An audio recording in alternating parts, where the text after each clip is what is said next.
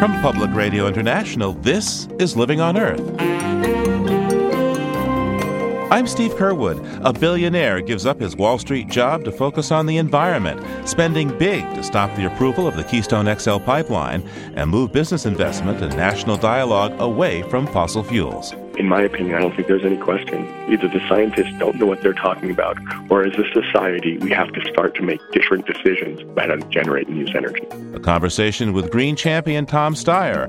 Also, chemical safety, probing exactly what's lurking in the lipstick that fashion conscious women are painting on their mouths each day. We were looking at eight metals, and what we particularly found were that cadmium, chromium, manganese, and aluminum were present at levels that could actually rise to the level of some concern.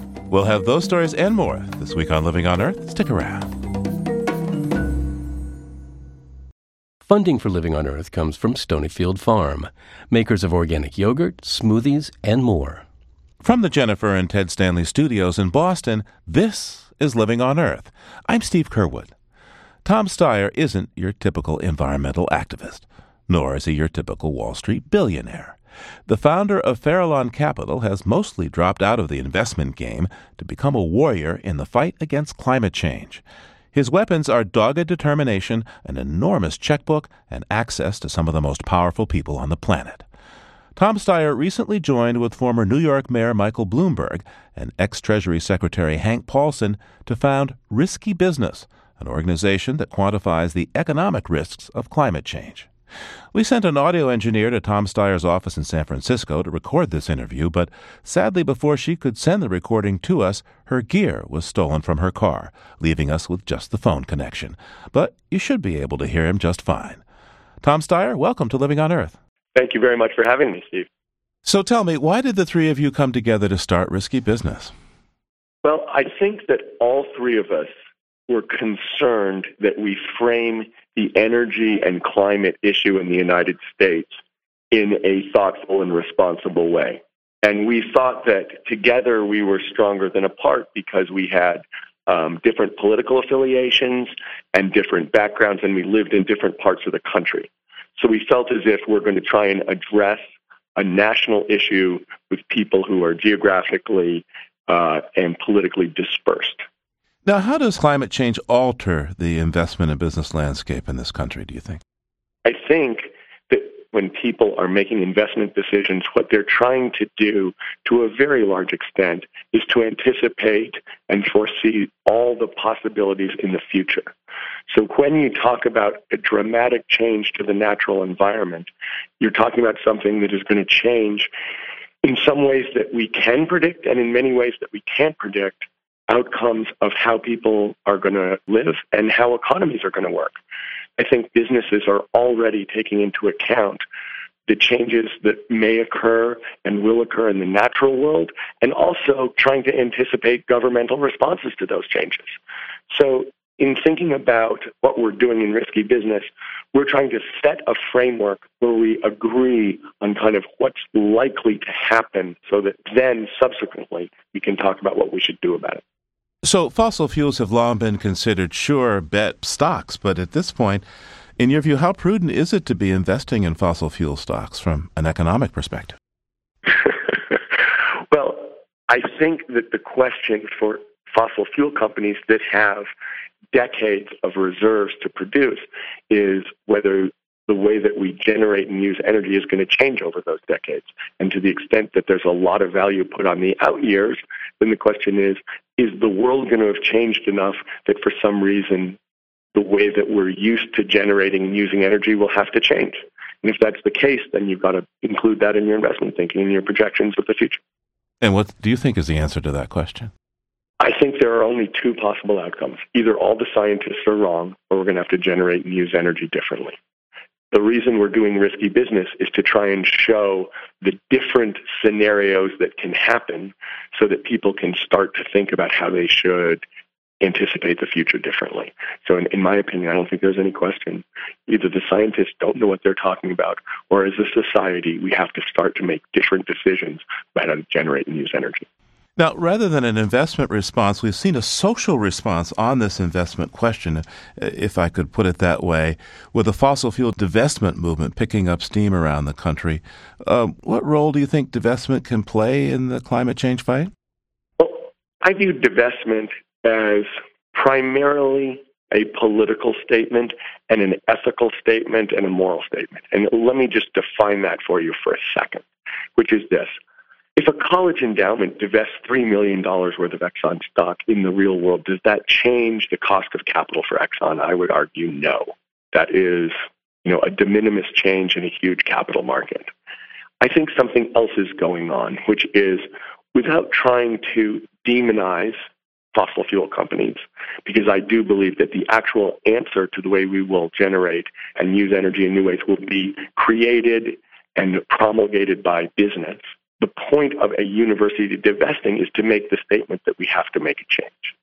That's the point of divestment is for institutions which have high ideals to gird their loins and say it is no longer okay for us to continue as business as usual. As a society, we need to confront this and do what we do best, which is rise to the challenge and come up with innovative solutions that will actually make us better off in the long run. By the way, I think you're on the board of uh, one of your alma maters, uh, the Stanford uh, B School. Have you offered any advice about uh, divestment there? We have talked about it, and Stanford has been studying it. I have actually um, funded two centers at Stanford to study and work on uh, new energy solutions and climate change. So the university is definitely engaged in that fight, and they are trying to find the best ways to try and lead in it. They have not divested, and it is something which is under discussion and evaluation. What about your own personal holdings? Uh, what do you have in terms of fossil fuels these days?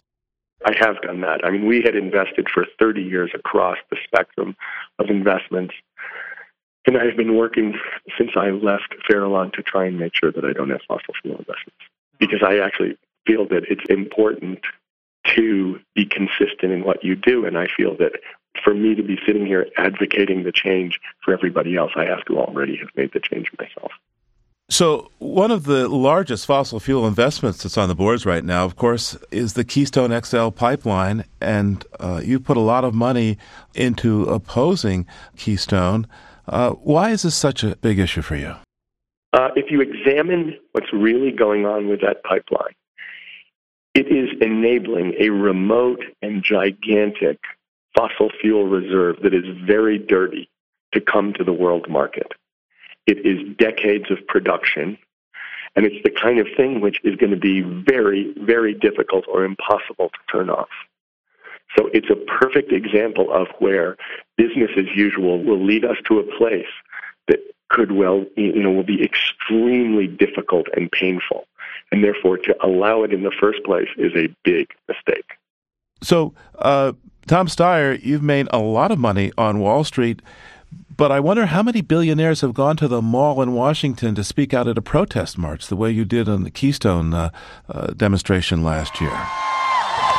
We can't afford 40 more years of dirty energy. We can't the droughts, the storms, the disasters. And most of all, we can't afford not to build a cleaner, cheaper, more secure energy system. Well, you got a lot of applause there, Tom Steyer. Um, how did it feel to give a speech like that? well, the funny thing, I'll say two points about speaking on the mall. It was a really, really cold day, and I tried to keep my remarks as short as possible because people were freezing. And second of all, my then 21 year old daughter had come down from college to listen to the speeches, and I was extremely on, intent on trying to say something that I thought was both true and positive and forward thinking, thinking of her and the people of her age and trying to represent our generation in speaking about what is good and how American democracy really works, which is when people confront hard problems, they come up with new ideas and positive ideas. I want to make sure she knew that I and the rest of our generation was going to do that. Tom, why have you made this issue the primary focus of this phase of your life? Well, I think that It, it's funny. Keystone has a huge, and we discussed it, impact from a substance level, and it also has a huge symbolic impact. You know, the United States of America is arguably the leading country in the world from a political standpoint and an economic standpoint. And when we make decisions, people watch very closely and they take cues from it. In addition, this is very specifically a global pollution problem. We can't solve this by ourselves. So if you're going to lead a coalition or participate in the leadership of a coalition, it's really important that you have some credibility to do the right thing. There's going to be a big international climate conference in Paris in December of 2015. It's very important that good things come out of that. And for us to lead, we have to basically say we're willing to make the hard decisions. We recognize the situation and we're doing the right things. And that's why we have a right to encourage you to do the right things as well so we can get on a path to sustainability as soon as possible. So therefore, when you think about Keystone and say, oh, we can just do the wrong thing, and then we can go to everybody else in the world and say, but you must do the right thing, I don't think that will wash for one second.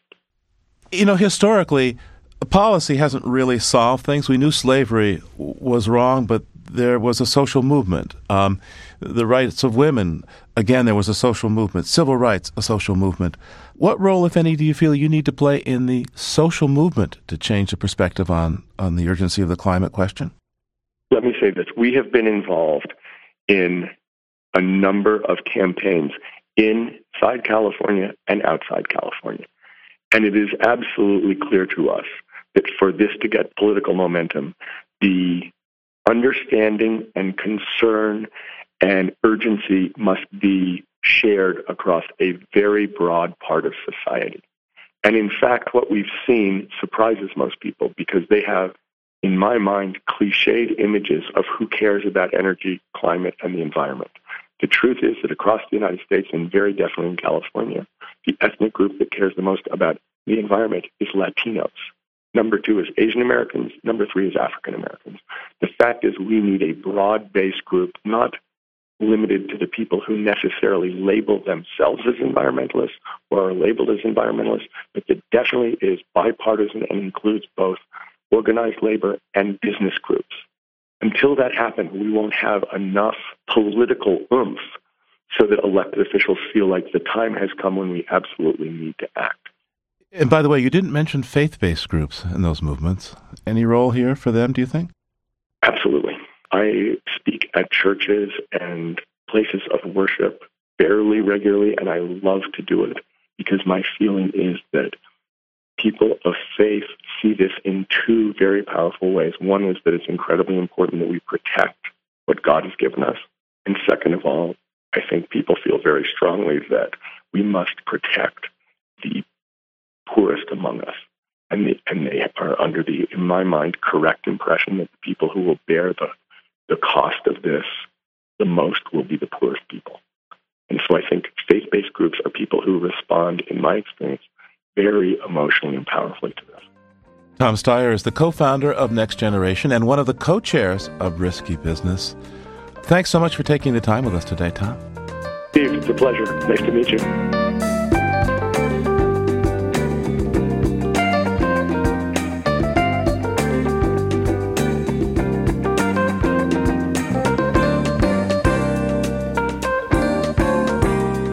Coming up, why regulators really don't know if it's safe to drink the water in Charleston, West Virginia. Keep listening to Living on Earth. It's Living on Earth. I'm Steve Curwood. The January 9th leak of the toxic chemical MCHM near the intake of the water supply for the Charleston area of West Virginia forced hundreds of thousands of people to rely on bottled water to drink, cook, and wash. But even after the authorities declared that where there was less than one part per million of MCHM in the water, it was safe to drink and shower again, folks showed up in emergency rooms complaining of itching, eye irritation, stomach pain, vomiting, and diarrhea. It turns out that there is no federal standard of safety for exposure to MCHM, and public health officials in West Virginia made their decision largely on the basis of guesswork. Richard Denison, senior scientist at the Environmental Defense Fund, joins us now. Welcome back to Living on Earth. Thank you, Steve. Great to be back. So, how safe is it to drink this water with, with this one part per million of MCHM in it? Well, the answer is we really don't know. Um, and the reason is that that one part per million level was set using apparently the only available study, which has still not been publicly released, but was a study that only examined how much of this chemical was necessary to kill a rat outright. And we're not talking here about people drinking this water and dropping dead. We're talking about likely much more subtle kinds of effects. So, how exactly did they use the results of that test for lethality to set uh, what they say is a safe level for drinking water? Well, we don't know all of the details because the officials in the state and at the federal level that did those calculations have been unwilling to make them public. What we surmise from the various press reports that cite those officials is that they took that acute lethality study and they applied a series of uncertainty factors to account for the fact that it was a study done in rats and people might be more sensitive the most sensitive individual, like a child, might be much more sensitive than a healthy adult. And then they attempted to apply an extrapolation factor to account for this use of a lethality study to predict other kinds of effects, although apparently only a small adjustment was made there. The problem with all of that is that the starting point for the calculation is wrong in two ways. One, it's a lethality study when we're really talking about other kinds of effects. And two, they didn't use a study that identified the lowest dose at which an effect was seen and then adjust accordingly from there. They used a study and picked the median value. In other words, the dose of this chemical that would kill 50% of animals exposed to it in a very short period of time. And those are departures from standard practice in risk assessment. And it means that I have no confidence that that one part per million level um, is safe. I, I want to emphasize I'm not saying this chemical is unsafe. I'm saying we don't have enough data to know whether it's safe or not. Now, as I understand it, people who are in the areas that have been given the okay to use the water say they nonetheless can smell the characteristic licorice odor when they turn on their showers. That indicates obviously some presence of the chemical, I would say. Yes, it does. Now, one thing that's true certainly with some chemicals is that the amount of the chemical necessary to allow you to smell it is often quite a bit lower than the amount that would cause a toxic effect. I don't know that that is the case one way or the other with this chemical because that information has not been provided. So, what risks does this chemical pose in tiny doses, say down to parts per billion? No idea. Um, no idea because the data simply do not exist.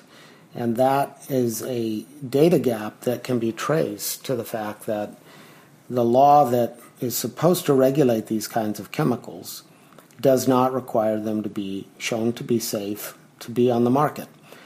That law is the Toxic Substances Control Act. It dates all the way back to 1976.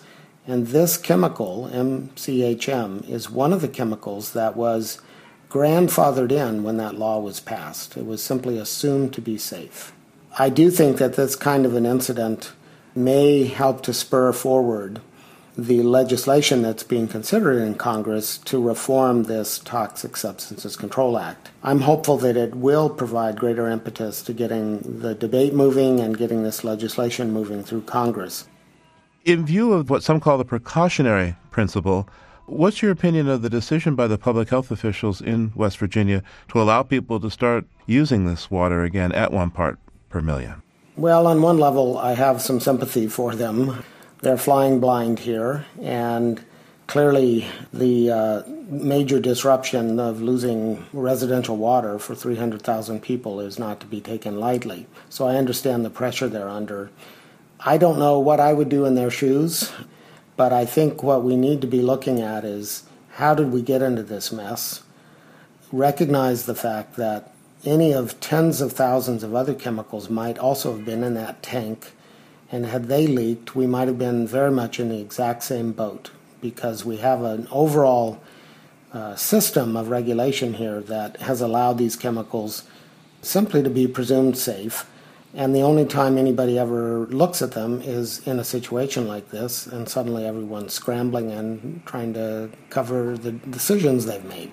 This was a uh, disaster waiting to happen. Tanks do leak, even when there's good monitoring and containment, accidents happen. And we need to have the information at hand to be able to deal with them in a responsible way. And this example tells us we were far from that situation. Richard Denison is a senior scientist at the Environmental Defense Fund. Thank you so much, Richard. Thank you very much.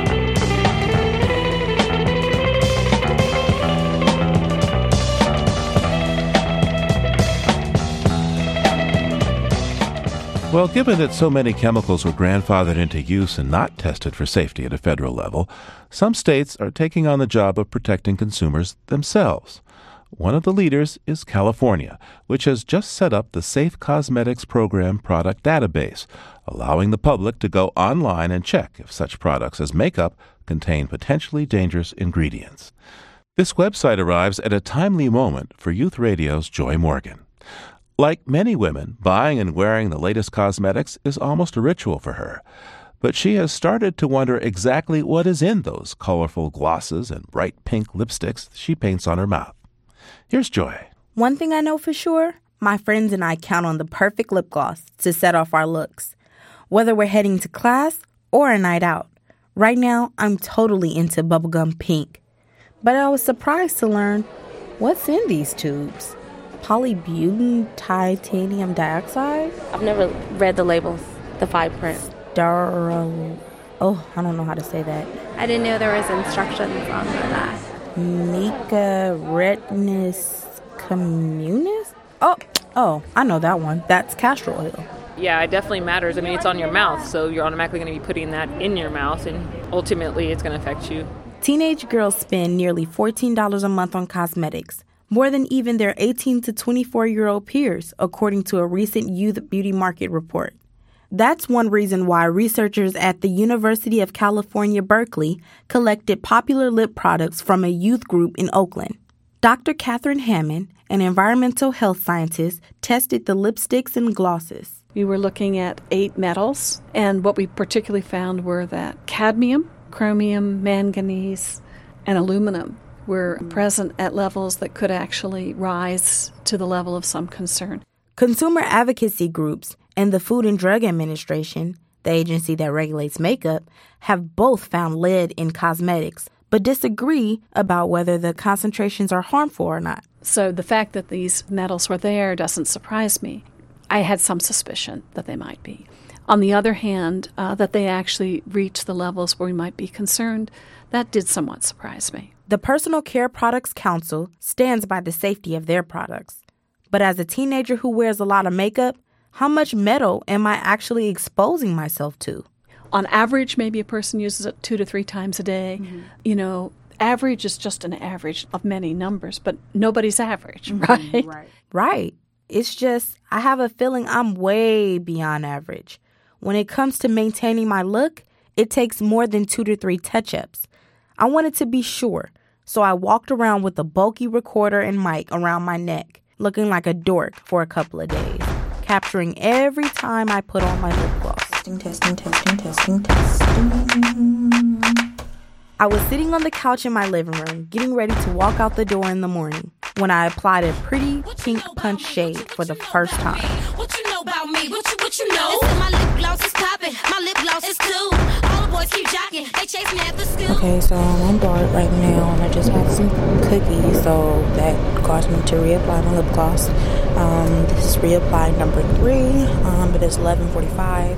It's before noon, and I've already hit the average. Okay, it is 410. Um, I just had some ice cream from Rite Aid, so I have to reapply again. I reached 11 lipstick touch ups by the end of that Friday night. And on Saturday, when I kept track again, I reapplied 20 times which is the norm for a night out with my girls. But these two ladies at the hair shop across the street from my office, Rashida and Gracie, stomped my average. How often would you say you apply your lip gloss? On a good day where I think I'm looking real good, I'll say maybe every hour. because my profession calls me to talk so much. I'm a mother and I talk so much and I eat. So I probably apply my lip gloss every 30 minutes, seem like. I guess kids aren't the only heavy users. How much is too much? I asked the Food and Drug Administration spokesperson on cosmetics, Tamara Ward. One of the things that we like to make sure consumers know is unlike drugs, cosmetic products do not receive pre market approval. The manufacturer is responsible for making sure that their product is safe, and we will step in when we know that there is an issue with a cosmetic product. Seems like the only directions on the side of my lip gloss are apply as needed. Well, the label is saying as needed. Mm-hmm. So, as needed is vague, but it is the choice of the consumer. I get that is my choice.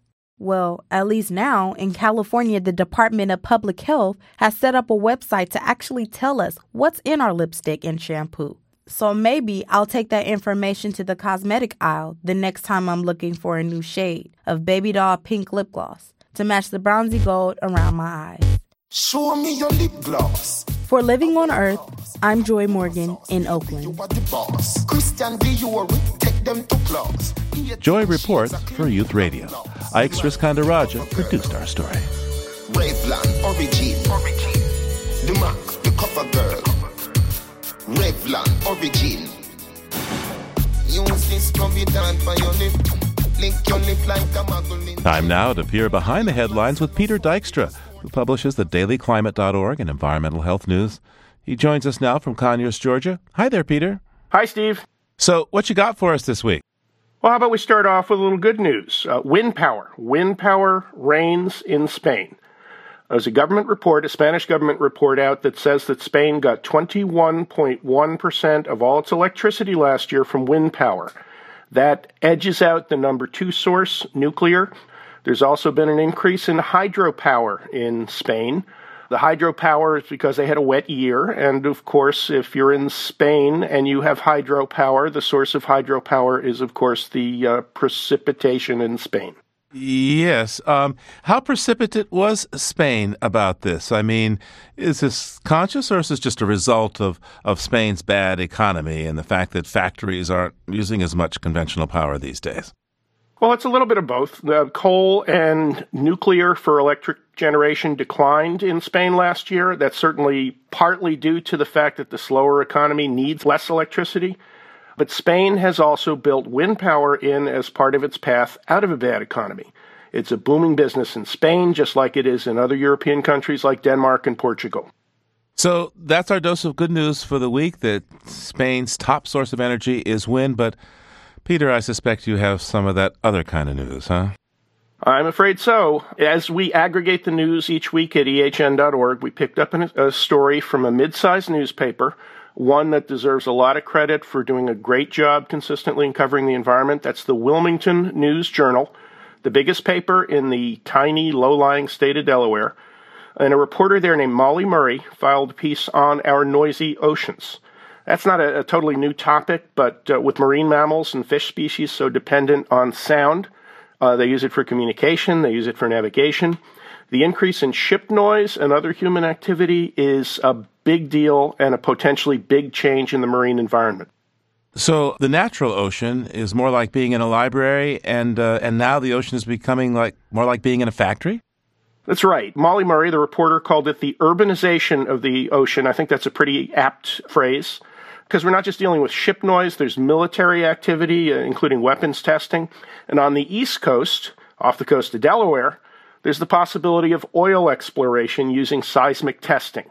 Seismic testing is uh, the use of these uh, uh, immense, noisy cannons that shoot air bursts at the at the seafloor, and they read the signals they get back from the seafloor and figure out whether or not there's oil beneath that part of the ocean.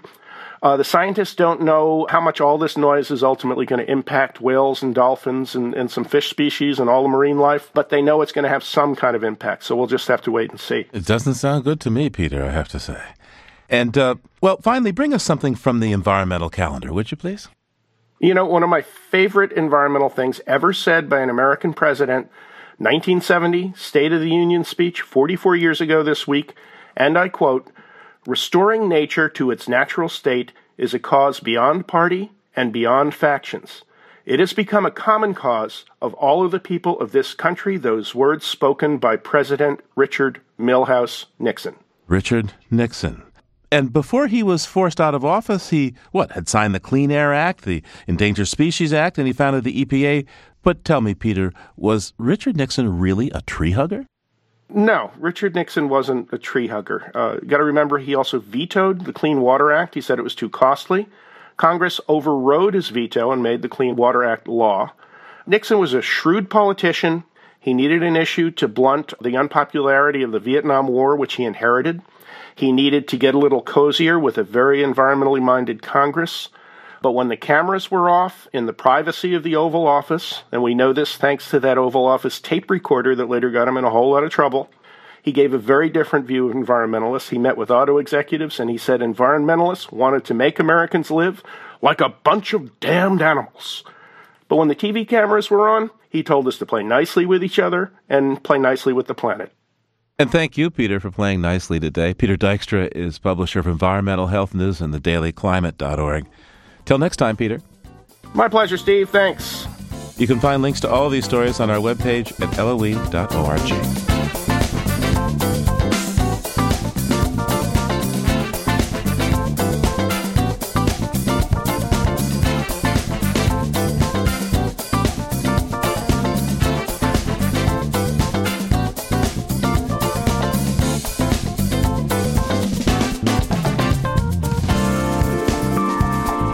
Coming up, revisiting Fukushima and Chernobyl to find out who stayed behind and why. That's just ahead on Living on Earth. Stay tuned.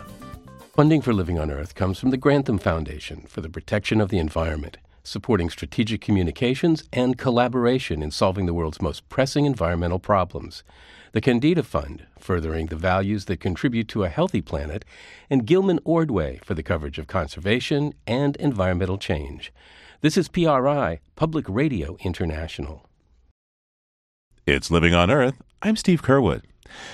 In March 2011, a strong earthquake off Japan launched an immense tsunami that set off catastrophic meltdowns at the Fukushima nuclear power complex.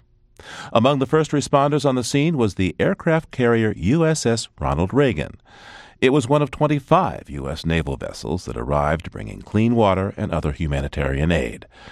But now at least 71 of the Reagan sailors and Marines are suffering with what they are sure are the effects of radiation poisoning. And they're suing TEPCO, the Tokyo Electric Power Company, that they say hid the truth about just how deadly the radioactive plumes were in the air and water. One of those sailors is Lieutenant Steve Simmons, who told us he learned of the danger too late. At one point, we'd actually brought up into the water filtration system, they'd actually come across the intercom system of the ship letting everybody know that we had a little problem that we had actually sucked up contaminants into the water system. I had already been up, I had already been showered, I had already been to the wardroom and had a couple glasses of water. I'd already filled up my water bottle a couple of times, and that water goes everywhere throughout that ship. It's what they use for cooking. It's what they have at every water fountain throughout the ship. You know, honestly, at the time that it happened, I didn't want to create any panic or hysteria or anything like that. So I just kind of joked about it, shrugged it off, and you know made some wise crack about well, if I ingested any nuclear contamination, it's too late now. You know what's done is done. You know what can I do about it at this point? So here we are, three years later, and as I understand it, you're experiencing some rather serious health problems. What's going on? I am. Um, we returned from that deployment in September and by November, my health started to decline. The first thing I noticed, I was actually driving to work, and I blacked out, and I drove my truck up on a curb.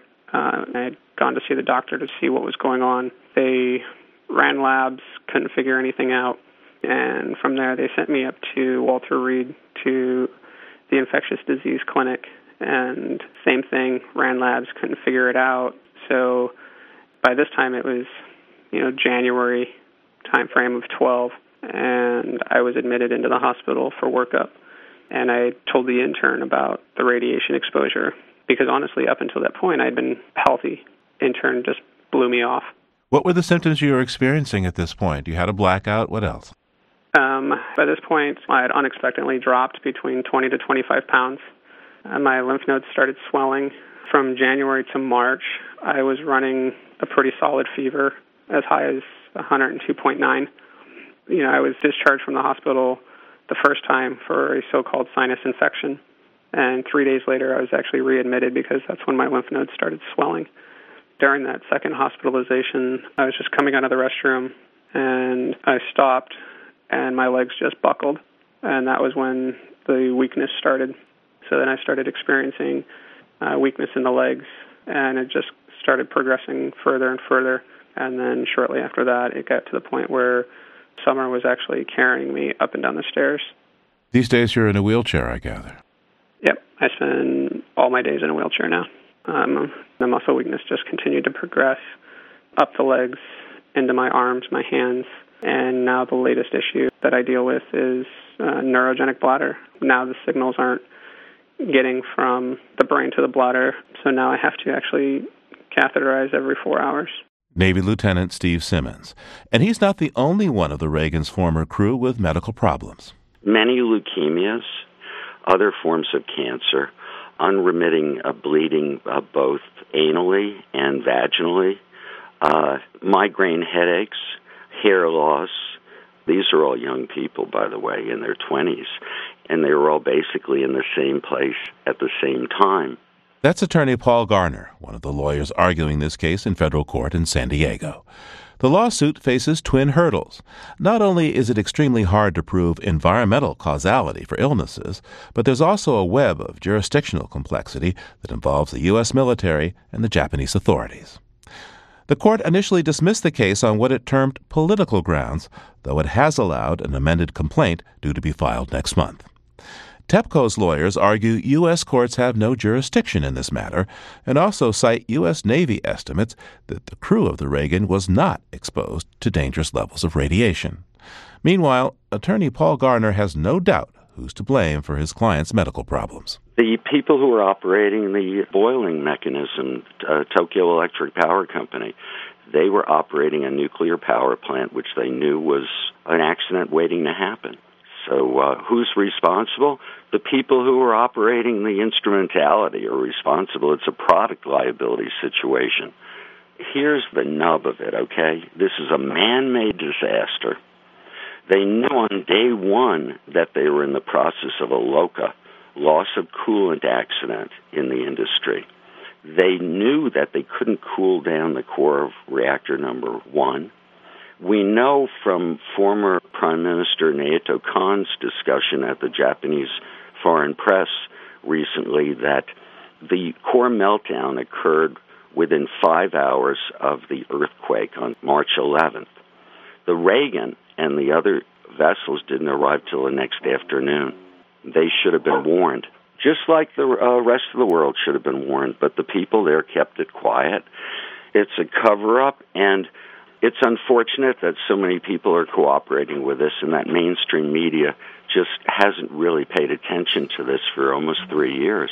That's Carlsbad, California lawyer Paul Garner.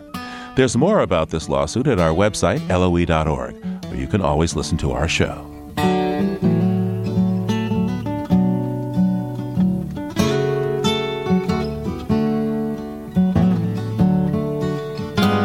When any disaster forces people from their homes, those who survive face the choice of eventually returning or starting anew someplace else. But when the disaster isn't over in a couple of days but lingers for generations, and when your home may not be safe, it's a tough choice. People who live near nuclear power meltdowns in Chernobyl, Ukraine, and Fukushima, Japan, have considered those alternatives, and it's the central question of photojournalist Michael Forster Rothbart's recent book, Would You Stay? Michael, welcome to Living on Earth. Thanks, Steve. It's good to be here. So, you spent two years living near Chernobyl, and you've also spent a lot of time near Fukushima, Japan. Uh, describe those two regions for us. It's interesting. If you go into the exclusion zone in Chernobyl or in Fukushima, they actually feel quite similar. There's just a feeling of small farming towns that have been forgotten and then abandoned. But people have this vision of the Chernobyl exclusion zone being a, a, dead zone, and really nothing could be further from the truth. There's a lot of plant life, there's a lot of animal life, and there's actually a lot of people still living and working in the Chernobyl exclusion zone. Of course, they're not really allowed back in the Fukushima zone yet.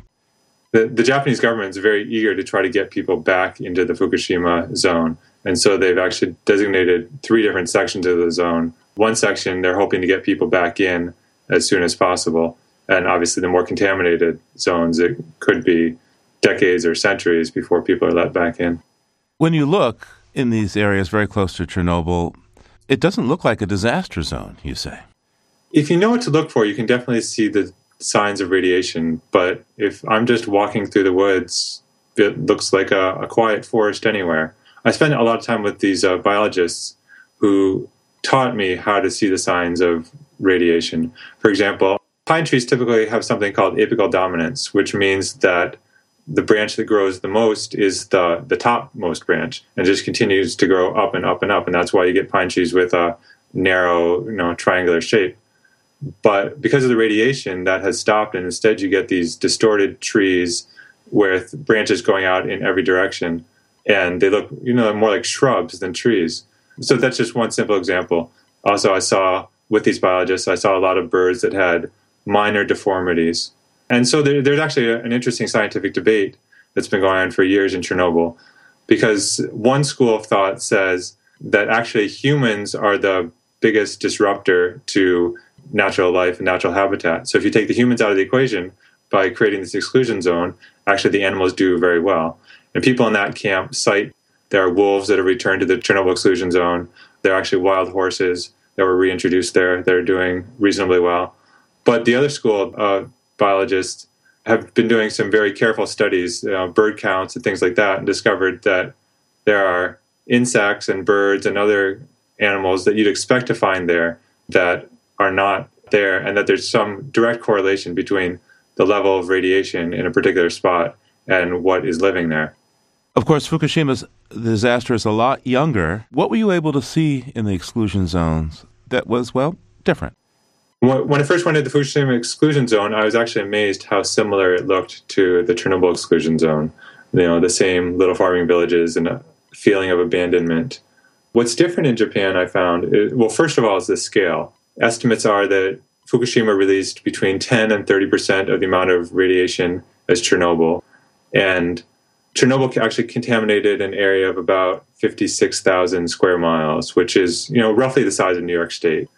Whereas Fukushima, the area it was contaminated is more is closer to the size of Connecticut. You know, about four thousand five hundred square miles. You know, maybe ten percent of the size. Let's talk about a couple of specific pictures here, Michael. Tell me about Sasha Kupny. He's a Chernobyl plant worker. Sasha's an interesting character. Um, he's an amateur photographer, and so although he's been working at the Chernobyl plant for decades, his dream really was to take pictures, and so we became friends. Sasha Kupny showed me this photograph that he had taken inside the sarcophagus, basically in the reactor hall. And what's amazing in this picture, if you zoom in on it and look closely, is you see these green, blue, and red dots on the picture. What it's showing is basically radioactive particles hitting the camera sensor during the one second exposure. But Sasha described the experience to me. And I asked, so I said, why are you willing to go in here?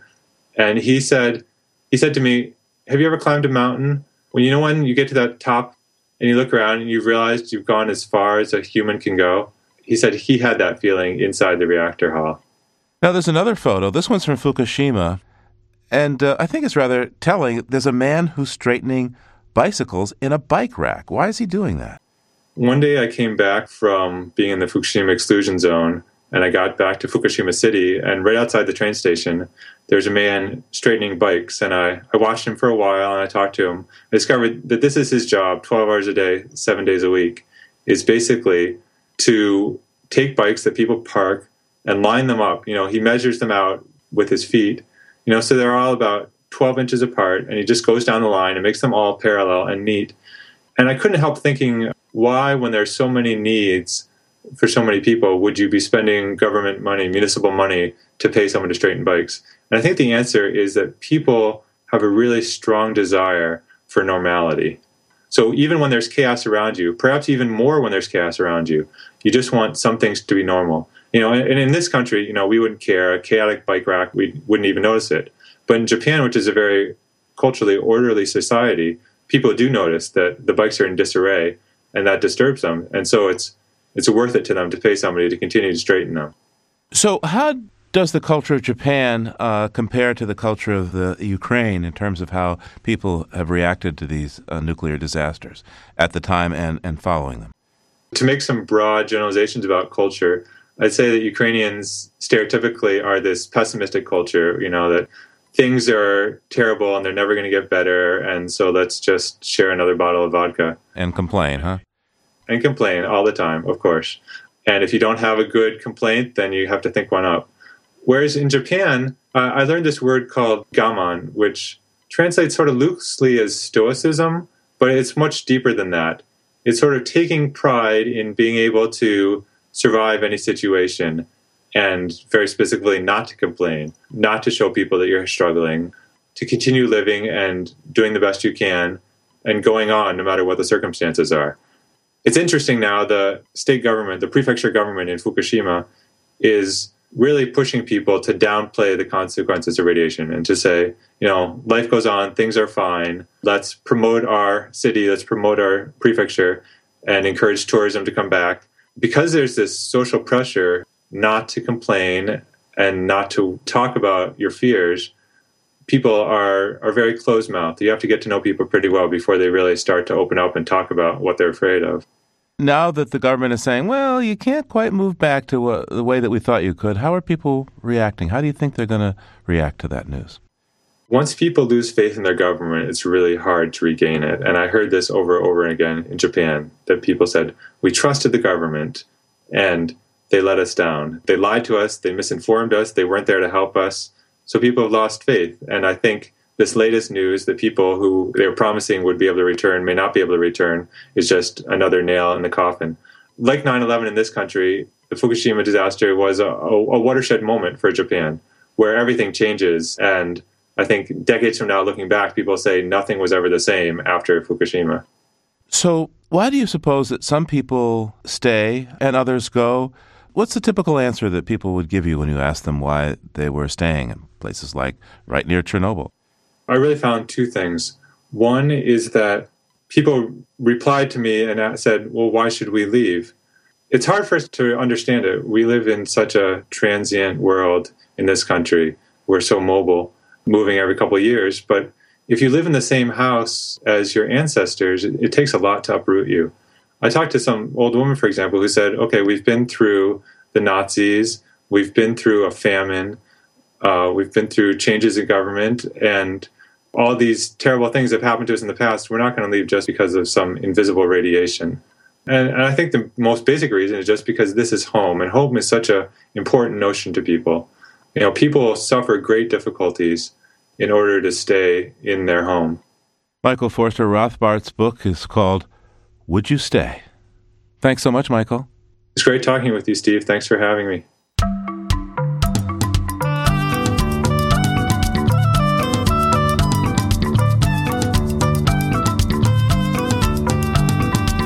Winter can be a tough time for birds, but it's also a time when tough birds are on display. Here's Mary McCann with today's Bird Note. Each season ushers in its own bounty of bird life. Winter is the best season to highlight North America's feathered thunderbolts, the falcons.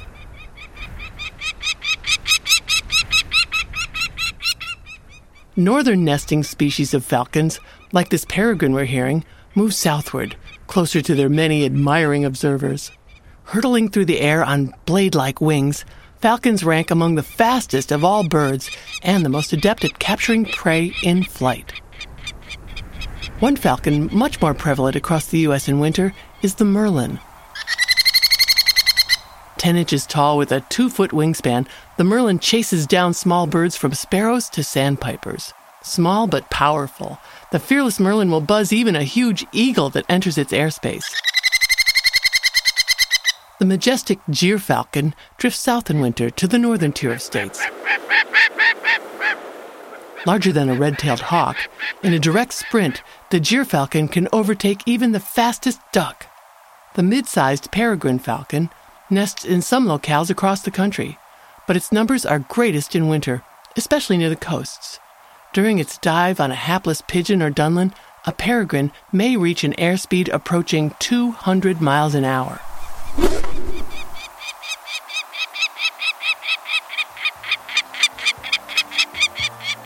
I'm Mary McCann. And for some photos of those falcons, dive into our website, loe.org.